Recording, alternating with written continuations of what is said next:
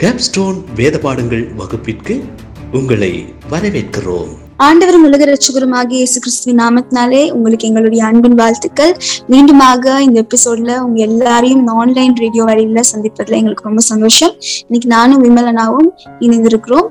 தொடர்ந்து நிறைய ரட்சிப்பின் சுவிசேஷத்தை குறித்ததான காரியங்களை நம்ம பேசி கொண்டு வந்துட்டு இருக்கிறோம் ஸோ ரட்சிப்பை சரியாக புரியாததுனால அதுல ஏற்படக்கூடிய கேள்விகளும் அதற்கான பதில்களையும் நம்ம பார்த்தோம்.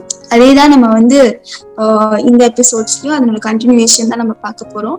நாங்கள் capstone academy of global peace என்ற வேதாகம கல்லூரியை சார்ந்தவங்க bachelors in dispensation theology masters in dispensation theology அப்படிங்கிற ஒரு ரெண்டு டிகிரி ப்ரோக்ராம் ஒரு diploma programme diploma in evangelism அப்படிங்கிற ஒரு டிப்ளமோ ப்ரோக்ராம் கொடுத்துட்டு இருக்கிறோம் அது மாத்திரம் இல்லாம சிஏஜிபி பிளஸ் என்கிற ஒரு பிஹெச்டி ப்ரீ ப்ரோக்ராம் நாங்க பண்ணி கொண்டிருக்கிறோம் வேதாகம கல்வியை வந்து ஆராய்ச்சி வழியில கொடுத்து வந்துட்டு இருக்கிறோம் ஸோ இன்னைக்கான எபிசோடுக்கு விமலனாவை நான் வரவேற்கிறேன். Hi Vimalana hi Jemima.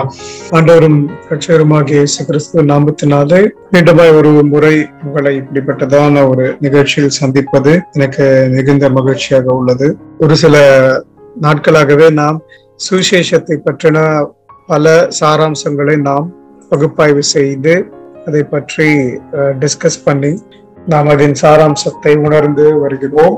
அதில் விசேஷித்த விதமாக நேற்றைய தினம் சென்ற எபிசோடில் பார்ப்போம் என்றால் அறியாமையும் தவறாக புரிந்து கொள்ளுதலும் என்கின்ற ஒரு தலைப்பில் சுவிசேஷத்தில் இருக்கும் சுவிசேஷத்தில் நாம் வைத்திருக்கும் அறியாமையும் நாம் கடைபிடிக்கும் தவறான புரிந்து கொள்ளுதலும் என்கின்ற ஒரு காரியத்தை நாம் ஆஹ், தியானித்துக் கொண்டே வருகிறோம். இதிலே நாம் அநேக காரியங்களை ஆஹ், தியானித்தோம். சுவிசேஷத்தை ஏற்றுக்கொள்வதற்கான இருதயம் தேவனால் ஆயத்தப்படுத்தப்பட வேண்டும். அப்படி இல்லை என்றால் நாம் தவறா தவறான ஒரு புரிந்து கொள்ளுதலுக்குள்ளாக செல்வோம். ஆண்டவர் எல்லா வேளைகளிலும் நம்முடைய இருதயத்தின் நினைவுகளையே மையமாக வைத்து கிரியை செய்கிறார் என்று நாம் பார்த்தோம். அதனால் நாம் வாயின் வார்த்தைகளால் போடும் வேஷங்களை எல்லாம் அவர் நன்கு அறிந்தவர். நம்முடைய இருதயத்தில் எவ்வாறாக யோசிக்கிறோம் என்ன புரிந்து வைத்திருக்கிறோம் என்பது அவருக்கு நன்றாக தெரியும். ஒருவேளை நாம் தவறாக புரிந்து வைத்திருந்தால் நாம் தான் அதற்கான பதிலால் நாம் தான் அதற்கு கணக்கு கொடுக்க வேண்டும் என்பதையும் நாம் அறிய வேண்டும். இந்த ஒரு தேவையை நாம் உணரும் பொழுதுதான் நாம் சுவிசேஷத்தை சரியாக புரிந்து கொள்ள வேண்டும் என்கின்ற ஒரு திசையில் நம்மை நம்முடைய வாழ்க்கை நடத்தும். இன்று கிறிஸ்தவர்களிடையே அநேகமான ஒரு பேசப்படாத ஒரு குழப்பம் என்னவென்றால் அது சுவிசேஷத்தை குறித்ததான குழப்பமாக தான் இருக்கு. சுவிசேஷத்தை சரியாக விளங்கி கொள்ளாமல் இருப்பது ஒரு ஒரு ஒரு சைடாக இருந்தாலும் மற்றொரு பக்கத்தில் சுவிசேஷத்தில் இருக்கின்ற குழப்பங்களை ஒரு சபையின் போதகரோ அல்லது அந்த ஆவிக்குரிய தலைவரோ அல்லது அந்த ஸ்பிரிச்சுவல் மென்டர் என்று சொல்வோம் அல்லவா அவர்கள் யாருமே ஒரு விசுவாசியினுடைய ஆவிக்குரிய சுவிசேஷத்தின் புரிதலை அல்லது சுவிசேஷத்தின் அஸ்திபாரத்தை சோதனையிடுவது கிடையாது. ஒருவர் உண்மையிலேயே கிறிஸ்துவை சுவிசேஷத்தின் சத்தியத்தினாலே விசுவாசிக்கிறாரா என்கின்ற சோதனையை ஒவ்வொரு ஆவிக்குரிய தலைவரும் செய்ய வேண்டிய கடமையாக இருக்கிறது. அவர்களை தான் தேவன் மெய்ப்பராக வைத்திருக்கிறார். ஆனால் நாம் அதையெல்லாம் விட்டுவிட்டு சுவிசேஷத்தை சரி செய்யும் காரியம் சுவிசேஷத்தை புரிந்து கொண்டு பொருந்து கொள்ளும் காரியங்களை எல்லாம் கைவிட்டு விட்டு நாம் அதிகமாய் சிந்திக்கும் காரியம் என்னவென்றால் ஆவிக்குரிய வரங்களை பற்றி தான் ஒருவர் ரட்சிக்கப்பட்டால் ஒரு இரண்டு அல்லது மூன்று மாதங்களுக்குள்ளாக அவர் ஏதாவது ஒரு ஆவின் வரங்களை பெற்றிருக்க வேண்டும். அது என்னவாக வேண்டுமாலாம் இருக்கலாம். தீர்க்க தரிசனம் சொல்லும் வரம் அந்நிய பாஷை அல்லது அந்நிய பாஷைகளை வியாக்கியானம் செய்யும் வரம் என்று அடுக்கி கொண்டே போவார்கள். ஆனால் உண்மையிலேயே ஒரு மனிதன் ரட்சிக்கப்பட்டனா இல்லையா என்பதை சோதித்து பார்ப்பதற்கு எந்த ஒரு காரியத்தையும் யாரும் செய்வது கிடையாது. அவருடைய சாட்சியை மாத்திரம் அப்படியே எடுத்துக்கொள்வார்கள். அவர் உணர்வு பூர்வமாக சொல்லுகின்ற அந்த சாட்சியை மாத்திரமே. அதைதான் மத்திய பதிமூன்று பத்தொன்பது நமக்கு தெளிவாக கூறுகிறது. ஒருவன் ராஜ்யத்தின் வசனத்தை கேட்டும் உணராதிருக்கும் போது பொல்லாங்கன் வந்து அவன் இருதயத்தில் விதைக்கப்பட்டதை பறித்துக் கொள்ளுகிறான் இவன்தான் யார்? வழி அருகே விதைக்கப்பட்டவன் என்று வேதம் நமக்கு சொல்லுகிறது. அப்படினால் நாம் சுவிசேஷத்தை கேட்டிருப்போம். சுவிசேஷம் நமக்குள் கிரிய செய்வதற்கான ஒரு சந்தர்ப்பத்தை ஏற்பட விடாமல் ஒரு விதையை நாம் விதைக்கிறோம் என்றால் அந்த விதை மண்ணிற்குள் சென்று ஒரு இரண்டு மூன்று நாட்கள் கழித்துதான் அது முதலாவதாக அந்த மண்ணை விட்டு ஒரு சிறு ஒரு முதல் எட்டி பார்க்கும். முதல் முறையாக மண்ணிலிருந்து அந்த விதை செடியாக எட்டி பார்க்கும். அதற்கு நாம் மூன்று அல்லது நான்கு நாட்கள் காத்திருக்க வேண்டும். தண்ணீர் ஊற்ற வேண்டும். இப்படியெல்லாம் நாம் செய்ய வேண்டும். ஆனால் இதை செய்யாமல் விட்டுவிடுவோமே என்றால் பொல்லாங்கன் வந்து அவன் இருதயத்தில் விதைக்கப்பட்டதை பறித்து கொள்ளுகிறான் என்று வேதம் நமக்கு தெள்ள தெளிவாக சொல்லுகிறது. ஆண்டவருடைய வார்த்தையாகவும் இது இருக்கிறது. அப்பொழுது பொல்லாங்கன் எடுத்து எப்பொழுது எடுத்துக் கொள்ளுவான்? அதற்கு சரியான ஒரு காவலை வைக்காத பொழுதும் அந்த விதைத்த விதையை சரியான ஒரு மேற்பார்வை பார்க்காத பொழுது பொல்லாங்கன் எடுத்துக்கொள்வதற்கு வாய்ப்பு அதிகமாக இருக்கு. இதை நாம் சத்தியத்திற்கு ஒப்பிட்டு பார்ப்போம் என்றால் நாம் நமக்குள் விதைக்கப்பட்ட சுவிசேஷத்தை சரியாக தான் உணர்ந்திருக்கிறோமா என்கின்ற சோதனையை செய்யாத பொழுது நாம் சுவிசேஷத்தை சரியாக உணராமல் இருப்போம் என்றால் அப்படியாகவே நாம் அதிலேதான் நாம் வேரூன்றி கொண்டிருப்போம். அது ஒரு தவறான ஒரு விதையாக வளர்ந்து கொண்டிருக்கும். அல்லது அந்த விதையை எடுக்கப்பட்டு மீண்டுமாய் அந்த இடத்தில் ஒரு களை வளர்ந்து கொண்டிருக்கும். இதுதான் அந்த வசனம் நமக்கு தெள்ள தெளிவாக கூறுகிறது. நம்முடைய அறியாமையினாலும் நம்முடைய தவறான புரிந்து கொள்ளுதலினாலும் நாம் தேவனுடைய விதையாகிய அந்த சுவிசேஷத்தை சரியாக பார்த்து கொள்ளாததுனால் அது வழியருகே விதைக்கப்பட்ட ஒரு விதையாக மாறிவிடுகிறது. அது மாத்திரமல்லாமல் இந்த விதையை பொல்லாங்கன் வந்து எடுத்துக்கொள்வதற்கு ஏதுவான ஒரு விதையாக இருக்கிறது. அப்படி என்றால் ஒருவேளை அந்த பொல்லாங்கன் வரவில்லை என்றால் இந்த விதை முப்பதும் அறுபதும் நூறுமாக செழித்து கனி கொடுக்கக்கூடிய ஒரு தன்மை உள்ள விதையாக இருந்தாலும் அது வழியருகே விதைக்கப்பட்ட விதை. அது வழியருகே விதைக்கப்பட்ட விதை என்றால் யார் வேண்டுமானாலும் வந்து எப்படி வேண்டுமானாலும் அதை வளைத்துக் கொள்ளலாம் நெளித்துக் கொள்ளலாம். அப்படியாக வழியருகே விதைக்கப்பட்ட ஒரு விதையாக நாம் இருப்போமே ஆனால் நம்மால் நிச்சயமாக ஒரு கனி தருகின்ற ஒரு வாழ்க்கையை வாழவே முடியாது. அதைதான் வேதம் நமக்கு மிக தெளிவாக அந்த மத்திய பதிமூன்றாம் அதிகாரத்தில் நமக்கு காட்டுகின்றது. இதைதான் நாம் பிலிப்பு எத்தியோப்பியனை கேட்ட கேள்வியின் மூலமாகவும் நாம் பார்க்கிறோம். நீர் விசுவாசிக்கும் கருத்து உமக்கு தெரியுமா என்று பிலிப்பு வந்து அந்த எத்தியோப்பியனை கேட்கிறார். இந்த பகுதியை நாம் நன்கு அறிந்திருப்போம். வேத வல்லுநர்கள் கூறுகின்ற காரியம் என்னவென்றால் இந்த இந்த எத்தியோப்பியன் இந்த சுவிசேஷத்தில் கூறப்பட்டிருக்கின்ற எத்தியோப்பியன் மூலமாக தான் இந்த நார்த் ஆஃப் ஆப்பிரிக்கா எத்தியோப்பியா நாடுகளிலும் மற்றும் நார்த் ஆஃப் ஆப்பிரிக்காவிலும் சுவிசேஷம் சென்றது என்கின்றதையும் அநேக வேத வல்லுநர்கள் குறிப்பிடுகிறார்கள். இப்படியாக நாம் இந்த வேதத்தின் முக்கிய தருணங்களாக எது இருக்கின்றது என்று பார்ப்போம் என்றால் சுவிசேஷத்தை நாம் சரியாக புரிந்து கொள்ளுதலில் தான் இந்த காரியத்தில் நாம் தவறுவோமே என்றால் நம்முடைய வாழ்க்கையின் முக்கியமான கிறிஸ்தவ வாழ்க்கையின் ஒரு முக்கிய அஸ்திபாரமே தவிர்த்துவிடும் அந்த தகர்ப்பினால் அதன் மேல் கட்டப்படும் எந்த ஒரு காரியமும் அது ஒரு நிலையான ஒரு கட்டிடமாக இருக்க வாய்ப்பே கிடையாது. நாம் சுவிசேஷத்தை சரியாக அறிந்து கொள்ளாமல் நாம் ஜபிக்கும் ஜபங்கள் விருதாவாக போகும். நாம் சுவிசேஷத்தை சரியாக புரிந்து கொள்ளாமல் நாம் விசுவாசிக்கும் விசுவாசம் விருதாவாக போகும். அதே நேரத்தில் நாம் சரியாக சுவிசேஷத்தை விளங்கிக் கொள்ளாமல் ஆவிக்குரிய கனிகளை பற்றி நாம் தியானிப்பதும் ஆவிக்குரிய கனிகளுக்காக நாம் ஜெபிப்பதுமே விருதாவாக போகும். சுவிசேஷம் தான் அஸ்திபாரம். அந்த அஸ்திபாரம் மிக மிக சரியாக இருக்க வேண்டும். அதில் எந்த ஒரு குழப்பமும் நம்முடைய வாழ்க்கையில் இருக்கக்கூடாது. நாம் தெள்ள தெளிவாய் அதை புரிந்து இருக்க வேண்டும். ஒருவேளை நாம் சுவிசேஷத்தை அறிந்து கொள்ள வேண்டிய அந்த காலகட்டத்தில் அநேக ஆவிக்குறி உண்மைகளை நாம் அறியாவர் அறியாதவர்களாக இருக்கலாம். அது நம்மால் ஒருவரோடு ஒருவர் புரிந்து கொள்ளக்கூடிய காரியம்தான். ஆனால் ரட்சிக்கப்படும் மனிதன் முக்கியமாக அறிய வேண்டிய உண்மைகள் சில இருக்கின்றன.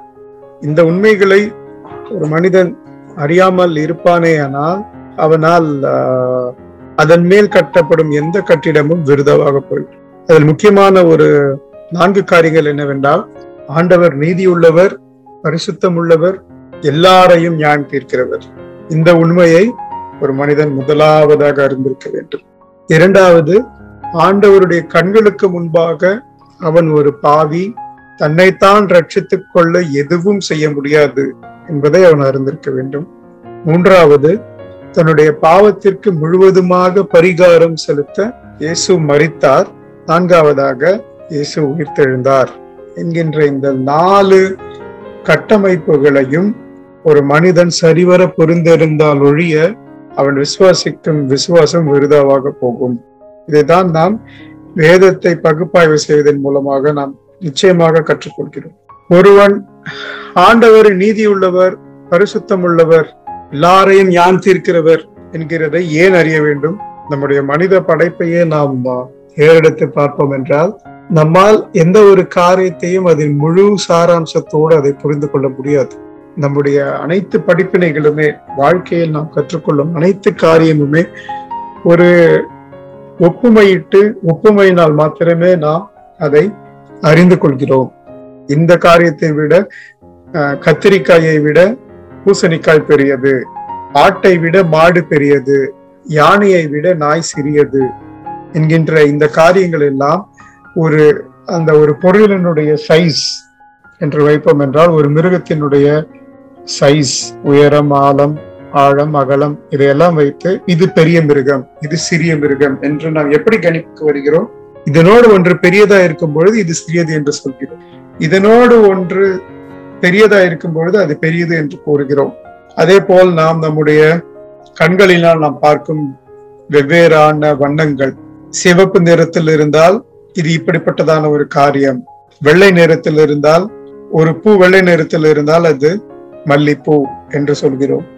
அல்லது ஒரு பூ ஆரஞ்சு நிறத்தில் இருந்தால் அது ஒரு கனகாமரம் என்று சொல்லுகிறோம் இப்படியாக வண்ணங்களை வைத்து நாம் சில காரியங்களை அறிந்து கொள்கிறோம். வாசனைகளை வைத்து அறிந்து கொள்கிறோம்.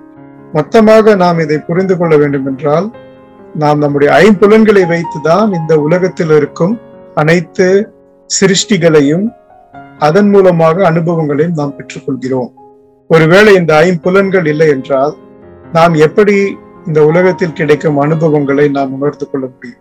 அப்படி நாம் சிந்திக்கும் பொழுது நாம் எந்த தருணத்தில் நாம் பாவி என்பதை உணர்வோம் என்றால் ஆண்டவர் நீதியுள்ளவர் என்பதை ஏறெடுத்து பார்க்கும் பொழுதுதான். நம்மை சிருஷ்டித்த தேவன் பரிசுத்தம் உள்ளவர் ஆனால் நாம் பாவியா இருக்கிறோம். இந்த ஒரு ஒப்புமை எப்பொழுது வரும்? ஒரு மனிதன் கடவுளை தேடும் தேடலில் அவனுக்கு ஞானம் இருக்கும் பொழுது ஒரு அடிப்படையான கேள்வி நான் யார்? நான் எங்கிருந்து வந்தேன்? ஒருவேளை கடவுள் இருப்பார் என்றால் அவர் எங்கிருக்கிறார்? அவர் உண்மையான தெய்வமா? நான் எப்படி அந்த உண்மையான தெய்வத்தை அறிந்து கொள்ள முடியும்? உண்மையிலேயே கடவுள் என்று ஒருவர் இருக்கிறாரா? இந்த கேள்விகள் எல்லாம் இன்று இன்று இருக்கும் அநேகருக்கு இந்த கேள்விகள் வருவது கிடையாது. ஏனென்றால் நாம் அநேகர் ஒரு சுழற்சிக்குள்ளாக புகுத்தப்பட்டிருக்கின்றோம். ஒரு என்டர்டைன்மெண்ட் வேர்ல்டுக்குள்ளாக நாம் வாழ்ந்து கொண்டிருக்கிறோம். எந்நேரமும் நம்மை என்டர்டைன்மெண்ட் செய்து கொள்வதற்கு ஒரு சில காரியங்கள் நம்மை ஏவிக்கொண்டே இருக்கின்றது. நம்முடைய தொலைய செல்போன் மூலமாக நாம் பார்க்கின்றோம். நம்முடைய தொலைக்காட்சியை பார்த்தால் அது ஒரு சில காரியங்களை பார்க்க வைக்கிறது. இப்படியாக நாம் யோசிக்கும் தன்மையே அதிகம் அதிகமாய் எழுந்து கொண்டிருக்கிறோம். நாம் ஒரு சிறிய இடைவேளைக்கு பின்பு நாம் மீண்டுமாய் இந்த காரியங்களை குறித்து பேசுவோம். நீங்கள் கேட்டுக்கொண்டிருப்பது கேப்ஸ்டோன் வேத பாடங்கள்.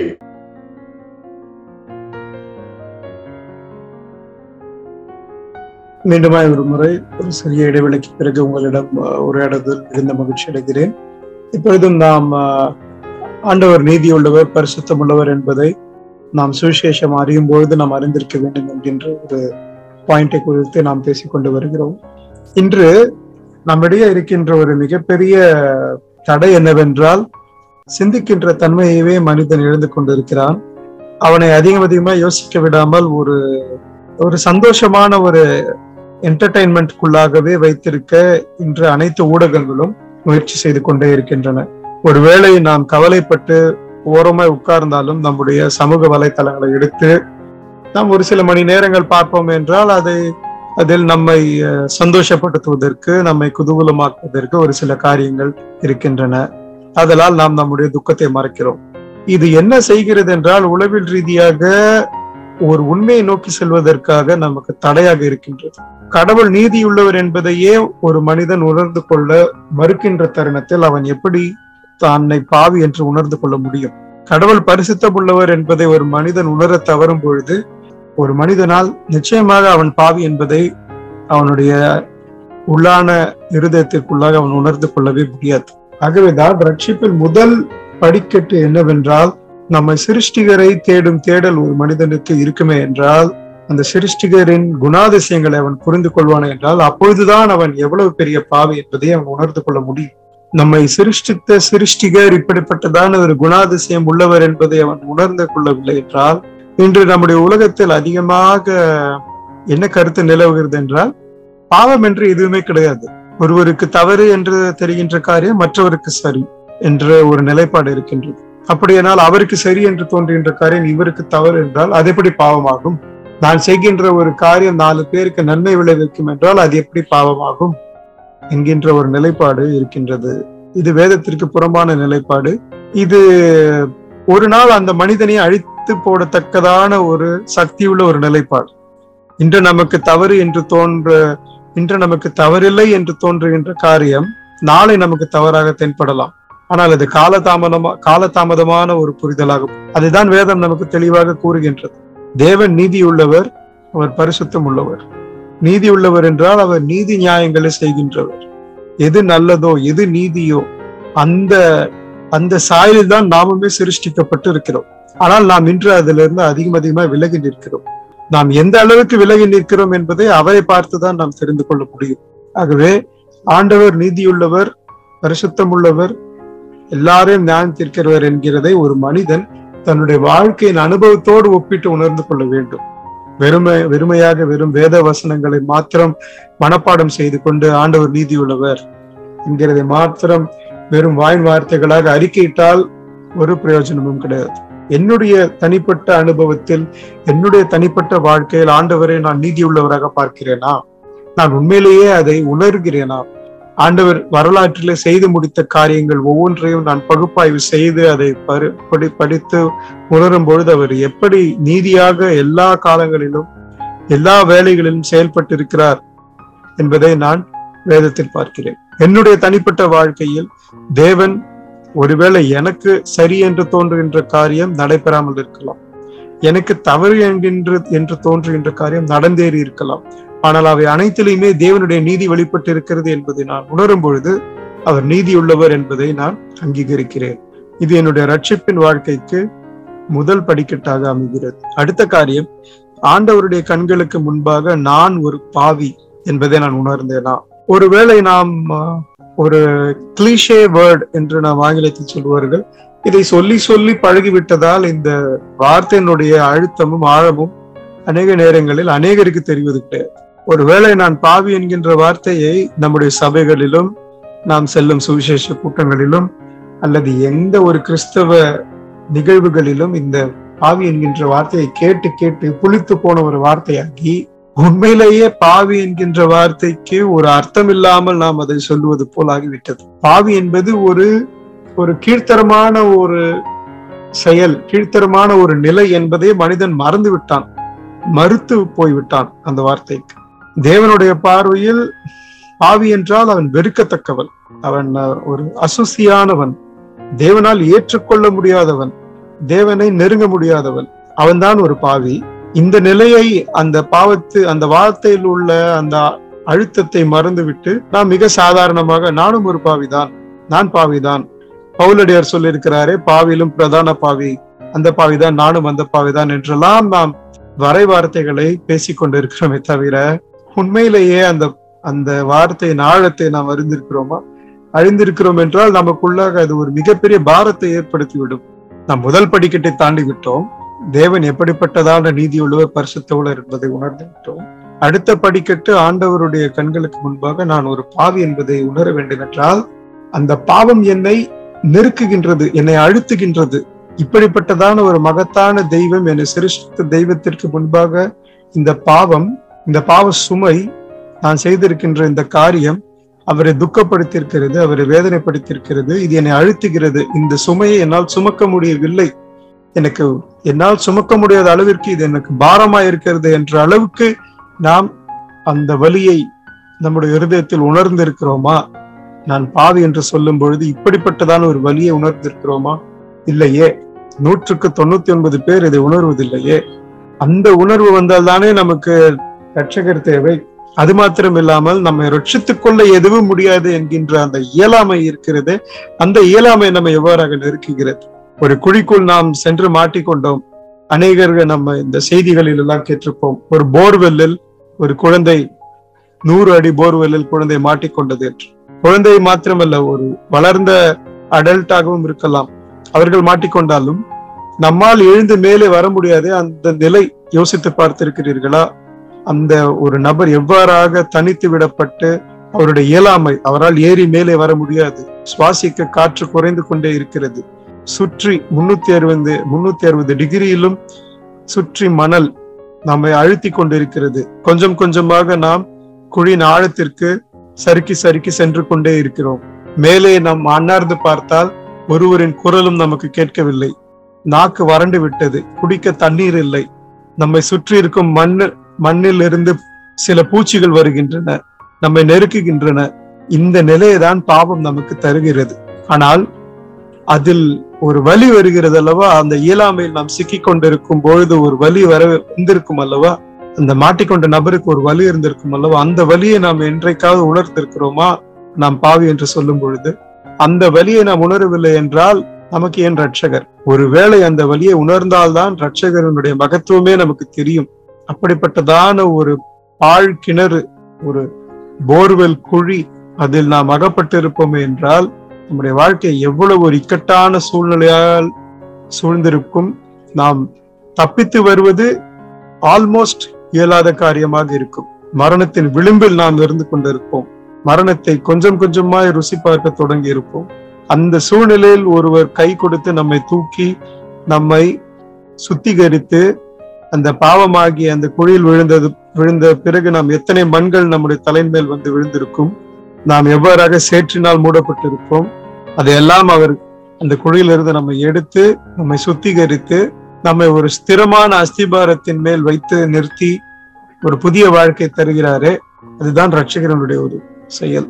தன்னுடைய பாவத்திற்கு முழுவதுமாக அவர் பரிகாரமானாரு. நாம் அந்த குழியில் சென்று இருந்தால் இறந்திருப்போம். ஆனால் நமக்காக அவர் இறந்து போனாரு அவர் மறித்தாரு நியாயமாக நான் தடுக்கி அந்த குழிக்குள் விழுந்ததினால் நான் தான் இருந்திருக்க வேண்டும். ஆனால் அவர் கையை கொடுத்து என்னை மேலே இழுத்து விட்டு அந்த குழிக்குள் அவர் சென்று விட்டார். அவர் நான் பட்ட வேதனையை நான் பட வேண்டிய வேதனை அவர் பட்டார்.